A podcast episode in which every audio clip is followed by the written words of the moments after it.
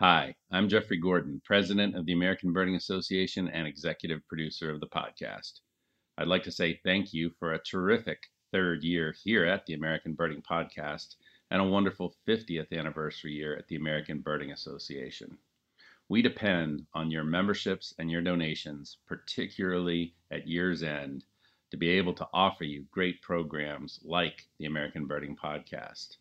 Please give what you can at aba.org slash give or by calling us at 800 850 2473. Thank you so much, and good birding, and Happy New Year.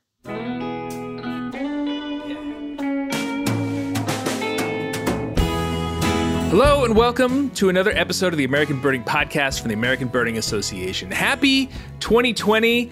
I'm your host, Nate Swick. I hope that your new year lists, should you keep one, are going well. I know my friends in the fantasy birding community were very excited for a full year of fantasy birding this year. So many people got in a little bit late last year.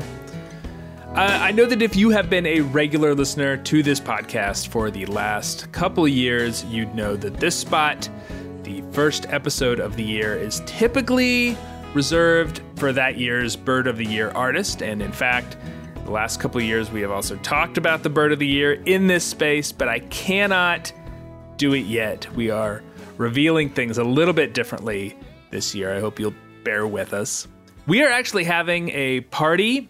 And if you are a listener in the Chicago area, I know from our statistics that there are a few of you out there. You probably want to know about it. We will reveal the Bird of the Year and the cover art at an event in Chicago or yeah, Berwyn, actually, just outside of Chicago, uh, Chicago Land. It will be on the 12th of January at 1 o'clock p.m. at Wire. The artist is Tony Fitzpatrick, who is pretty well known even outside of the birding world, though he is a birder as well. It's a little bit of a coup for us. Um, and the art itself is quite different from what we've done in the past, but it is very cool. And I think that you will all like it a lot. I'm especially excited about the sticker. The sticker is really nice this year. Anyway, you can come by and you can be a part of it. Tony will be signing prints. There will be music. There will be good food and beer if you're into that sort of thing. It is $20 if you buy your ticket early, $25 at the door. That includes the admission, that includes the music, that includes the beer from Kinslahger Brewing. You don't have to pay extra for that. Uh, there will be some optics people there too. It's going to be a really good time with a lot of fun birders from the Chicago area and beyond, including me. I'll be there. So if that's a selling point at all, uh, you know, you can get that info at aba.org slash BOY 2020. I'll put the link in the show notes as well. So no artist on the show today. That will be next time I'll talk to Tony. So put a pin in that. Instead, we're going to be talking hummingbirds Southeast Arizona birding and how to save a birding hotspot. That will be with Southeastern Arizona Bird Observatory Director Sheri Williamson. She is a hummingbird colossus, which is a bit of a contradiction, but she wears it well. She talks to me after this week's Rare Birds.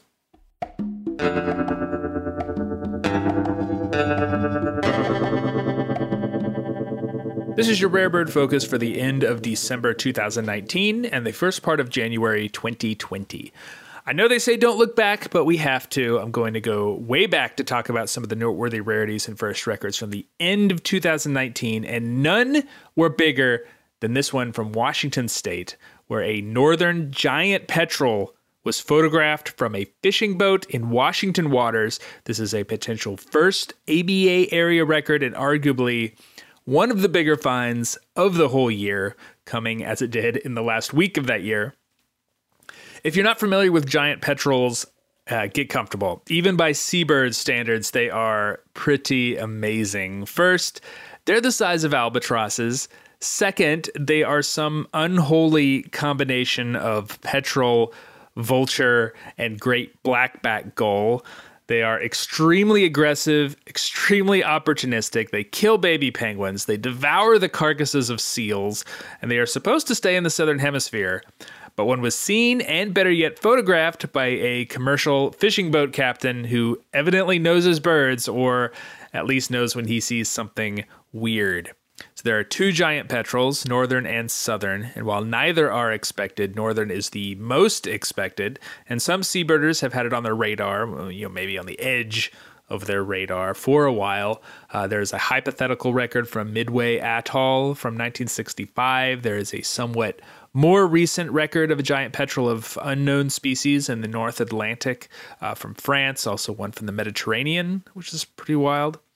Uh, there are a few reports from the UK, none accepted still. This is all very exciting uh, to finally get this confirmed and for it to happen in such an unconventional way. Other birds of note include a first snail kite for Georgia, which is a bit overdue given that the Carolinas have had half a dozen between them now. Uh, Delaware's first living record of western tanager was at Bombay Hook. A western tanager is not super rare as a vagrant to the eastern half of the continent. There are dozen every year, but Delaware is a very small target. I'm sure it's satisfying for the birders there to finally touch base with one. Uh, Arkansas's first tropical kingbird was seen in Jefferson County, another data point for this species, which has had a mildly eruptive fall and winter in the ABA area. And also, Minnesota had a lesser goldfinch visiting a feeder in Polk County, one of very few records for this species in the western Great Lakes. That is a short look at the rarity landscape for the last couple weeks. For all the rarities you can handle, check out the ABA blog every Friday morning. That is for the time being. We are actually in the process of moving blog content over to the main website, which is where the weekly rare bird alert will live. Uh, but for now, at least for this week and likely the next week. It's still going to be at blog.aba.org, so check it out there. We'll let you know when we move it for sure. But you can still find a lot of stuff on our Facebook page, facebook.com slash groups slash ABA Rare, and on Twitter at ABA Bird Alert. One of the biggest birding draws to southeast Arizona are the spectacular hummingbirds, uh, with species found nowhere else in the ABA area. And no one knows these hummingbirds better than my guest today, Sheri Williamson. Uh, for many, many birders, when you think of hummingbirds, you think of Sheri. She is the director of the Southeastern Arizona Bird Observatory. She is the author of the Peterson Field Guide to Hummingbirds of North America. And she's with me today. Uh, thanks for joining me, Sheri. It's great to talk to you again. Thank you so much for having me, Nate. It's an honor to be here with you. Yeah, why hummingbirds? What is so fascinating about them? Well, they, they are fascinating little creatures, mm-hmm. but I have to confess that I really tried very, very hard at the beginning to hold them at arm's length. Uh, when my husband Tom Wood and I came to southeastern Arizona in 1998, it was to work for the Nature Conservancy managing Ramsey Canyon Preserve, which at the time mm-hmm. was this, you know, worldwide famous hummingbird hotspot. Yeah, um, absolutely. And uh, when we, it was one of the oddest job interviews I've ever had. Uh, they they asked us uh, one of the questions they asked us was you know how did we think we could reduce visitation to Ramsey Canyon Preserve, which really? seems odd, you know, and and yeah. certainly is. Uh, if it was being run just strictly as a business, it's, it's certainly something that uh-huh. would be, you know, totally out of left field. But in this case, Nature Conservancy w- was tasked with managing a 300 acre property for the natural values and the wildlife mm-hmm. and the unusual species there uh, none of which really happened to be hummingbirds at the time. But um, th- that that meant that the worldwide fame that the place had um, was a bit of a liability. It was too good of a birding site. yeah, too good of a birding site. And there were many times, yeah. especially in the spring, when we had an overlap between between the winter visitors to Arizona, of course, Arizona being one of the most popular places to spend the winter for a lot of people, mm-hmm. and the and then the beginnings of the birding, real birding season. And uh, if a rare bird also happened to show up, that was like the perfect storm. It was a disaster. We would have we only had 14 parking spaces, and yeah, right. I do remember that. I, I visited Ramsey yeah. Canyon in the 90s uh, at when I was at Camp Chiricahua, oh, and oh, yeah, yeah, I was it was sort of surprising how how small that place really was. Yeah, and to cram in 30,000 visitors a year right. into that yeah, oh very small space. And uh, the majority of those visitors were between March and September. Uh, mm-hmm. because mm-hmm. that's really the high birding season. Ramsey Canyon Preserve is perched up in the mountain canyons at about 5,500 feet, and it's cold yeah. up there in the wintertime. And nevertheless, we would have people coming in from all over wanting to see the hummingbirds that they had read about in Yeah. this magazine or that magazine, National Geographic Traveler being the, the biggest offender. The, there was a National Geographic Traveler article Yeah. that that doubled the preserve's visitation over a two year span. Oh man. and we were coming Yeah. in on the heels of that. The the the PTSD look in the eyes of our predecessors was really terrifying to behold in retrospect. They were completely fried by having spent uh, you know the last couple of years dealing with that massive spike in in visits. Yeah, I guess I guess you don't really go into a career at the Nature Conservancy if you uh if you love uh you know hospitality.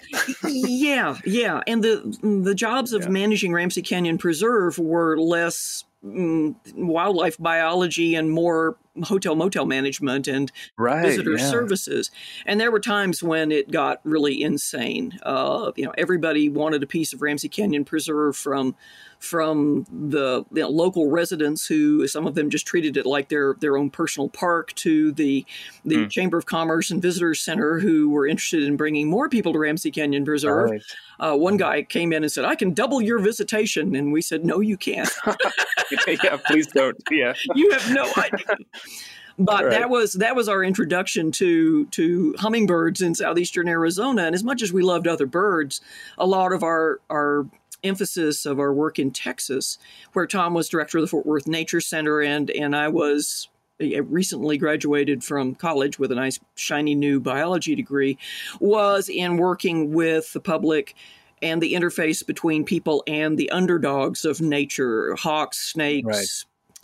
And so hummingbirds just seem to be a little too popular and a little too well loved. So a little too flashy. when, Yeah. when our soon-to-be bosses at the Nature Conservancy during the interview asked us, "How would you reduce, you know, visitation?" and and and indicated that hummingbirds had become an attractive nuisance, more or less, at the preserve, we were totally down with that at first. So we really did try very, very hard to hold hummingbirds at arm's length and you know not become immersed in hummingbirds the way we saw a lot of other people uh, having been Yeah. taken in by them, but it didn't work. Their little claws are very, very sharp, and they just dug right into our Yeah. souls. And yeah, right. yeah, there, there's uh, there, there are times when I feel like I have I'm more hummingbird than I am human. Uh, so immersed in hummingbirds. So It, it is really funny how hummingbirds are one of those groups of birds that just like generates this incredible passion among people who might not necessarily be birders or or even naturalists. You know, I'm absolutely certain true. you've run into that. I call them the Yeah. gateway drug to nature and conservation because Oh, they- absolutely. They, do tend to open the door for a lot of people who never really had Mhm. any ideas. But there are a lot of folks that. a- a- At least at the beginning, they don't really relate to hummingbirds as part of nature. Tom and I were in a jewelry store here in Bisbee one time and overheard a conversa- conversation between a, a customer and the proprietor. She wanted to know, did he have anything with hummingbirds on it? She said, "Did Yeah. he? Do you have anything with hummingbirds on it, or unicorns? I like unicorns too." right. And Equally mythical creatures. from the tone of her voice that she didn't really draw any clear distinction between hummingbirds and unicorns. right. Yeah. Well, hummingbirds do seem awfully impossible. They do seem awfully impossible, and that's one of the things that has has suckered in so many people from you know just average backyard you know gardeners and and tinkerers and all all the way up to some of the most prominent ornithologists in North America.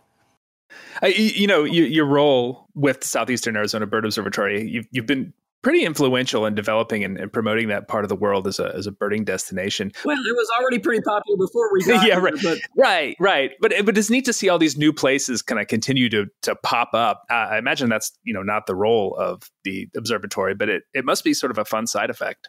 Well, it is, and we, we like to think that we have had a positive influence on on the, the development of of birding opportunities here in southeastern Mhm. Arizona. We certainly take a cue from from our colleague Jeffrey Cooper, who was manager at uh, Patagonia Sonoita Creek Preserve for many years. When, when we first yeah. got there, he was. Uh, he was just coming on as manager of Patagonia Sonoita Creek Preserve, and he uh, he was the person that convinced the Patton family, the Marion and right. Marion and Wally, Wally, Patton, that that the people staring over their back fence with binoculars didn't mean any harm and were in fact nice people. And of course, you know we know the history of that. That the Patton's backyard was a major uh, birding hotspot in southeastern Arizona for many years under Wally and Marion's loving stewardship, and then now it's been by violet crowned hummingbird. Yeah, on Audubon's. Yeah, it's where most people in the U.S. and the ABA area have seen their life how do you kind of broach that with uh, with people? Because you know, Southeast Arizona has a ton of private, privately owned places that have become these like iconic birding spots, and Patton is Patton's is certainly sort of the you know maybe Patton's the most is probably famous, the best example, simply Yeah. because Wally and Marion were not you know members of the birding community. Right, they were not. right. They were not entrepreneurs. They were not, you know, running a lodging operation or anything like that, or a guiding business or anything like that.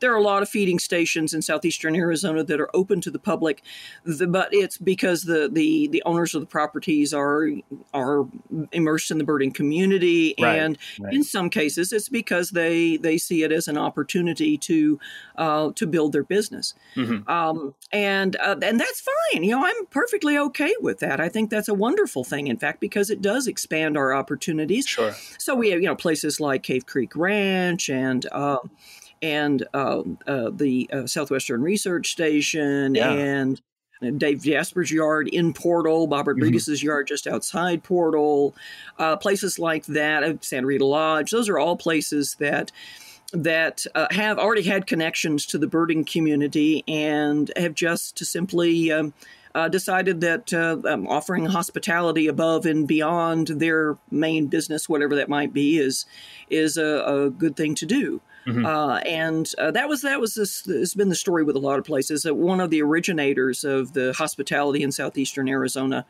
uh, was Sally Spofford, who was a retired ornithologist. Yeah. Her, and her husband Walter were were among the very first people to open their yard to the general public that. throughout Yeah. the welcome mat.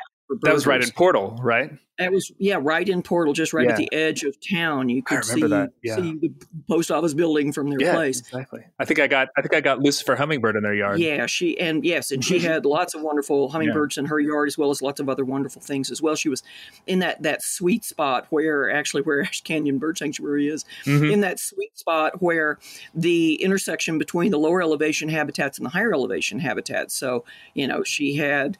Uh, lower elevation birds like you know curve-billed and Crissal thrashers in her yard, but she also had higher elevation birds like blue-throated mountain gem and and occasionally white-eared hummingbird and Mhm. and she she really uh, had um, a wonderful spread laid out for the birds and because she was an ornithologist and had the birds welfare uh, as her first priority she laid out a good spread a healthy spread for the birds and did try to, to be as good as possible a host for the birds as well as for the birders Mhm. when she passed away well, her husband predeceased her when she passed away and we discovered much to our chagrin that there had been no provisions made for her property to remain Exactly. open to the public as as she had said that she she had planned that that she had worked that into her will our Hmm. sense is that perhaps the provisions of her will might not have been entirely honored by her her heir but Yeah. we don't know that for sure all we Yeah. know is that that her her heir named in the will is is taking the property um, yanked in the welcome mat took down the feeders and that was the end of, of access to sally's property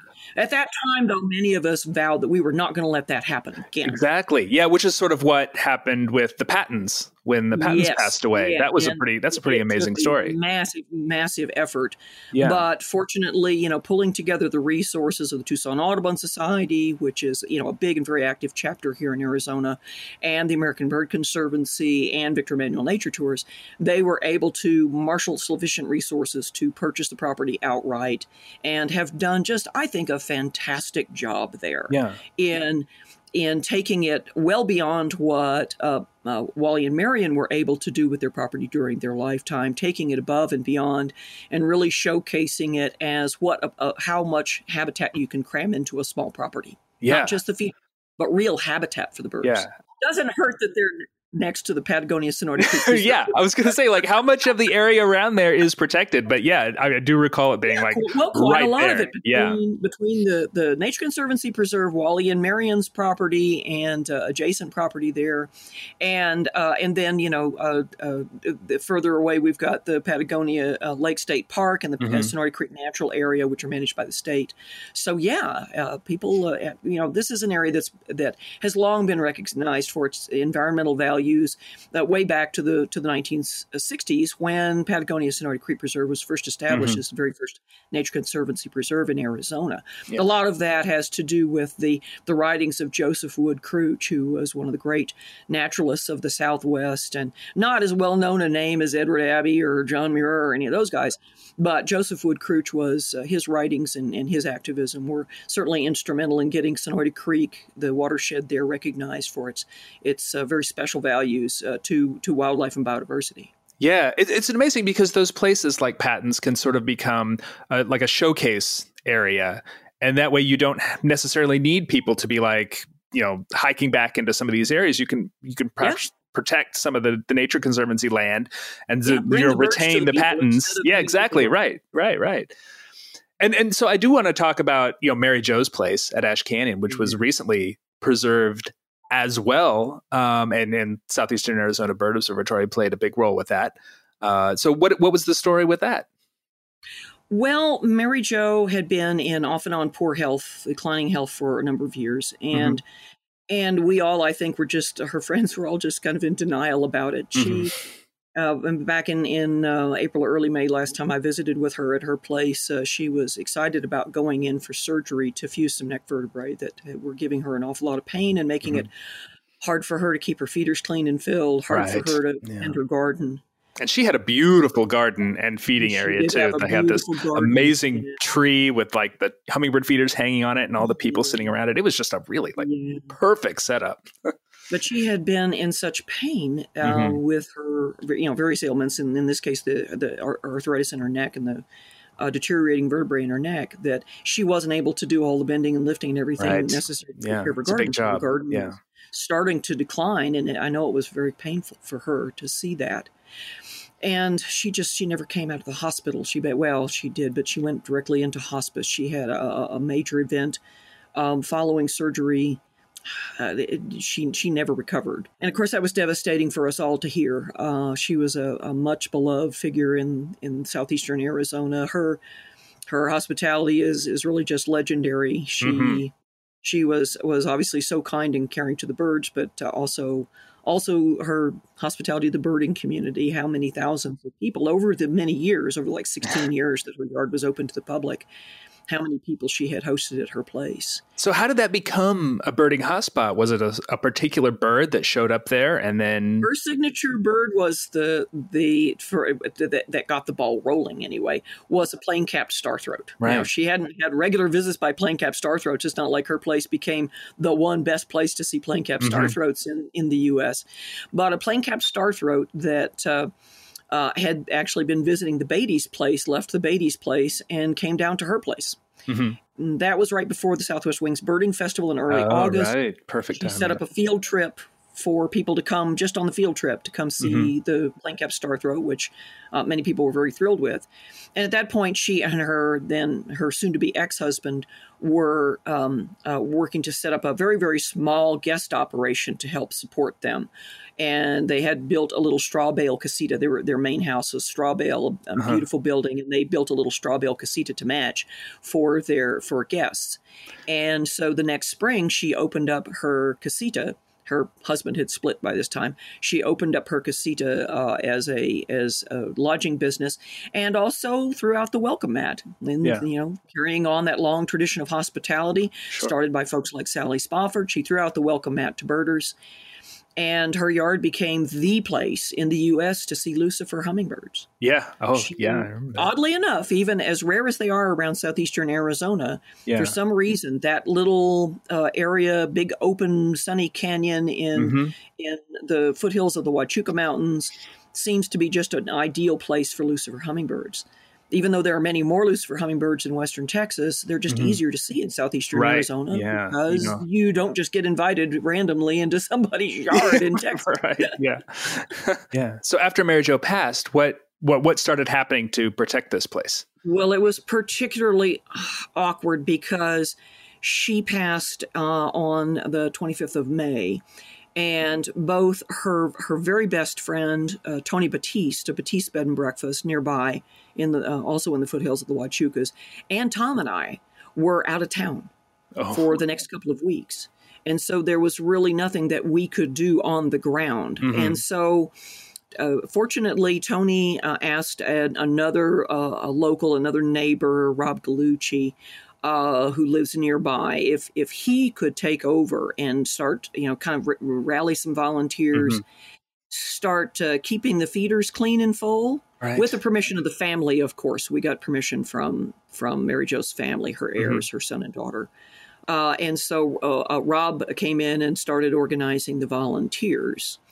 And uh, rob also organized a gofundme effort uh, uh, again he got very ambitious and decided that uh, that perhaps it, uh, they'd be able to to raise the purchase price of the Mhm. property and maybe be able to purchase the place. That, Wow. that didn't pan out, although he did end up raising more than twenty thousand dollars wow. uh, over the next few months. Uh, but what what happened there is that um, uh, Tony Batiste had a some family connections to a couple uh, in California. Uh, Dr. Mario Molina and, and his wife Therese Flynn Molina.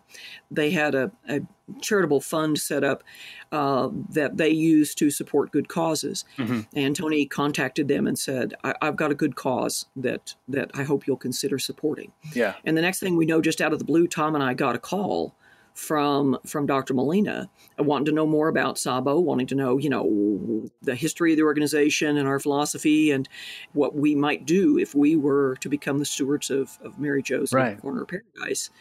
So we had a nice chat with Dr. Molina. We wrote up a, a proposal with background about the organization, background about us, and our, our experiences at Ramsey Canyon Preserve.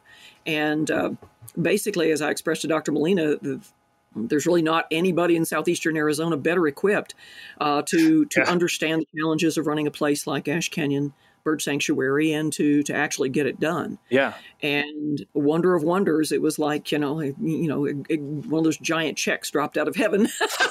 Amazing. I really feel like we should have had like a four foot long check because right. because the, the Molinas uh, approved the donation and allowed us to buy the property free and clear. Oh wow. So we could then put all of the resources, which started coming in very, very quickly after we announced it. We started getting donations from far and wide. Uh, many, many folks uh, have contributed, and pr- their donations ha- are going to go into the the upkeep, maintenance, and and rehabilitation of the place. It's amazing how, you know, like Patton's, this place can now become like better than it was before, right? Yes, yeah, exactly. Mary Jo had dreams for her property. One of the things that we received Mm-hmm. as part of her effects that were gifted to us was a map showing a trail that she had Oh, long wow. planned to go up into the backside of the property where really nobody ever went. Even Mary Jo didn't go there very often. Oh, that's amazing. And we're looking at taking that map and, and mapping out that trail and getting a volunteer crew in there to build the trail that Mary Jo wanted. Huh.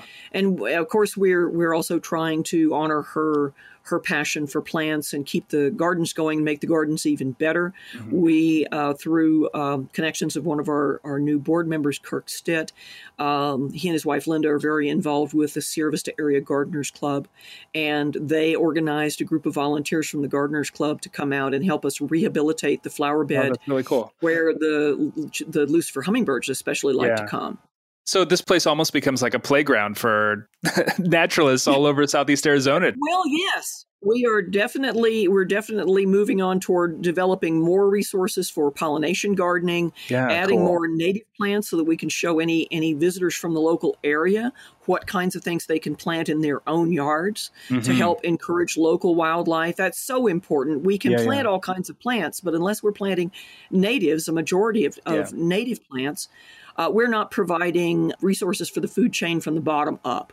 Yeah. And of course, our bird visitors need they need they need fruits and seeds. They need insects. Those insects depend on native plants. A lot of non-native plants are not palatable to our native insects, and so we're going to be upping the the value of the property to native wildlife by removing a lot of the non-native plants. I spent hours and hours and hours during the first few weeks. Uh, that we were working on the property, just digging out the Hmm. non-native grasses and weeds that had had started to take over a lot of Mary Jo's beautiful pollinator garden. Oh, that's really great. So I, I also noticed to, to kind of change the subject that you're also working on an update for your your field guide to hummingbirds in North America, which came out um, was it Don't- ten years ago? Let's not let's not talk too much about, about, about that because I've been working on it way longer than my editor would like me to be working on it. Sure. But it is going to be a major update, and one of the things I was going to ask, like, what what has changed? My editor and anybody else who's who's been anxiously waiting for this uh, update to come out is that there have been uh, some major changes in Yeah. hummingbird taxonomy, in hummingbird nomenclature. The the common and scientific names are changing for some Mhm, species. Sure. So a lot of those things that, that if I had finished it on my very first deadline that I gave my editor, they would have been incorporated, and very yeah, yeah. quickly it would have become outdated even before the ink was dry Yeah. on the Yeah, work in so progress. Everything is. for some of the things coming down the pike. Uh, Yeah. There's so much, you know, the DNA uh, analysis that's being done by a number of teams around the world. Really, Mhm. Uh, is really bringing into much much clearer focus the relationships between hummingbird species and hummingbird genera. And we're starting to get a much more detailed picture of just how wrong we've been Yeah, about I a lot of, Isn't that the case? hummingbird relationships. So, Yeah. So, I mean, you came in to your sort of career in Southeast Arizona, kind of holding hummingbirds at arm's length. Uh, Yeah. Do you think you've sort of accepted your role as sort of the the hummingbird resource for North America, the hummingbird person? I guess at a certain Yeah. point, you just kind of have to fall into it and accept it. Well, yeah. I Yeah. mean, you know, the, it, it it pains me sometimes when I see other folks trying to fill that role and and not succeeding. But I, you know, I have to admit that I have been extremely privileged. Mhm. Uh, one of the things that has been deeply informative for me in understanding the identification issue, issues, which is white people buy field guides, Mhm. all that stuff up front, nobody ever reads that stuff. It's they want the hardcore. Yeah, I know, right? I'm not even sure anybody reads the species accounts. They just look at the plates. I know, and I, as someone that also wrote a field guide, like you know, you put a lot of work into those upfront things, and that people Yeah, very do. infrequently look at. There's a lot of Kinda good information there. yeah but the but you know we still put the love into that, that those first parts don't we Absolutely. but the, the one of the things that has been a tremendous privilege for me that has has uh, really informed my understanding and, and continues to inform my understanding of the ID issues is being a hummingbird bander and having those Mhm. birds in hand and being Yeah. able to see the minute details that that you know now I know what to look for. Somebody sends me a picture and they want to know is this a ruby throated or a black chinned. Mhm. If I can see those wings, I know what I'm looking for. Exactly. And we're still discovering field marks. Back in, was it 2016, I guess? I had a bird visit our yard that I was out puttering around in the garden. This was in, oh, I think, October. And I was out puttering around in the garden and I heard this call note that was really weird. It sounded like a cross between a black chinned and an anna's Mhm. call note in the, the, the, the quality and timbre of the of the sound. And indeed, that's what the bird turned out to be. Oh wow, It was a hybrid female, black chinned X Annas. that's crazy because you don't really think of those. Yeah, the the I guess the what is it? Calypte is uh, Anna's and Archilochus is Yeah, the, and yeah, Archilochus really is. And yeah, they're you- not even, when you look at the current uh, family tree that's Yeah, been not built that based close, on yeah. Research, all that closely related. right. And, and but and yet they they do produce hybrids, and those hybrids may even be fertile and be capable, a- at least in theory, of producing second generation. That's nuts. Uh, but the this bird, uh, as I was as I was you know intentionally scrutinizing the images that I had gotten of this bird and comparing it with similar images of Anna's and black chinned, Mhm. something hit me like a ton of bricks. I noticed a new field mark for Mhm. Anna's hummingbird. They have unusually short, greater secondary coverts. These are feathers so tiny nobody would give them a second look Right. ordinarily. And I'm embarrassed that, you know, over 30 years, I had been just not noticing what was going on with with their with their greater secondary coverts. Mm-hmm. There, there was something in my mind that I, there that the, the folded wing of an Anna's hummingbird always looked somehow incomplete. Oh, but I was right, handling yeah. so many of them during the molt season, during the late summer and early fall molt season for Anna's, Uh-huh. which is not molt season for a lot of other hummingbirds, but it is for Anna's. That I think I think my brain was compensating and just just you know subconsciously saying it's just molt. Those feathers aren't fully grown out. That's why their wing looks. There's complete- actually something incomplete. But physiological it's going on there. actually Yeah. it's actually the morphology of those Yeah. feathers. They Yeah. never get very long Huh. and they That's are fascinating. they're oddly they're not only short but they're also very angular in shape the inner ones are square at the tip and the outer ones are angled at the tip Hmm. like a little wedge and this was a completely new field mark i scoured all the literature going all the way back to the 1800s Mhm. when you know there, there were a lot of scientists who were obsessing over every feather tract on on the birds that they were describing i could not find any references to it the closest I, I have ever found even in illustrations oddly enough was audubon Huh. audubon in his his lithograph of Anna's hummingbird he shows the the greater secondary coverts being on the short side he they're not quite detailed enough to really uh, to really show the, the, the, the full morphology of those feathers. But but Audubon, oddly enough, for all of, of Audubon's uh, Well, he certainly had it in hand. he yes, he certainly had them in hand. That's absolutely true. Yeah. But he it shows how faithful he was to the real bird. Yeah, Whereas that's true. generations of illustrators since Audubon have compensated, like my brain did, compensated for those Yeah. unusually short greater secondary coverts by drawing them out as though they were the same length as every other hummingbird's greater secondary covert. Oh wow. I mean, Huh. this is unique to Anna's. Yeah. Even Costas hummingbirds, their closest relatives with whom they interbreed rather freely, Yeah. even Costas hummingbirds do not have these short, angular greater secondary coverts.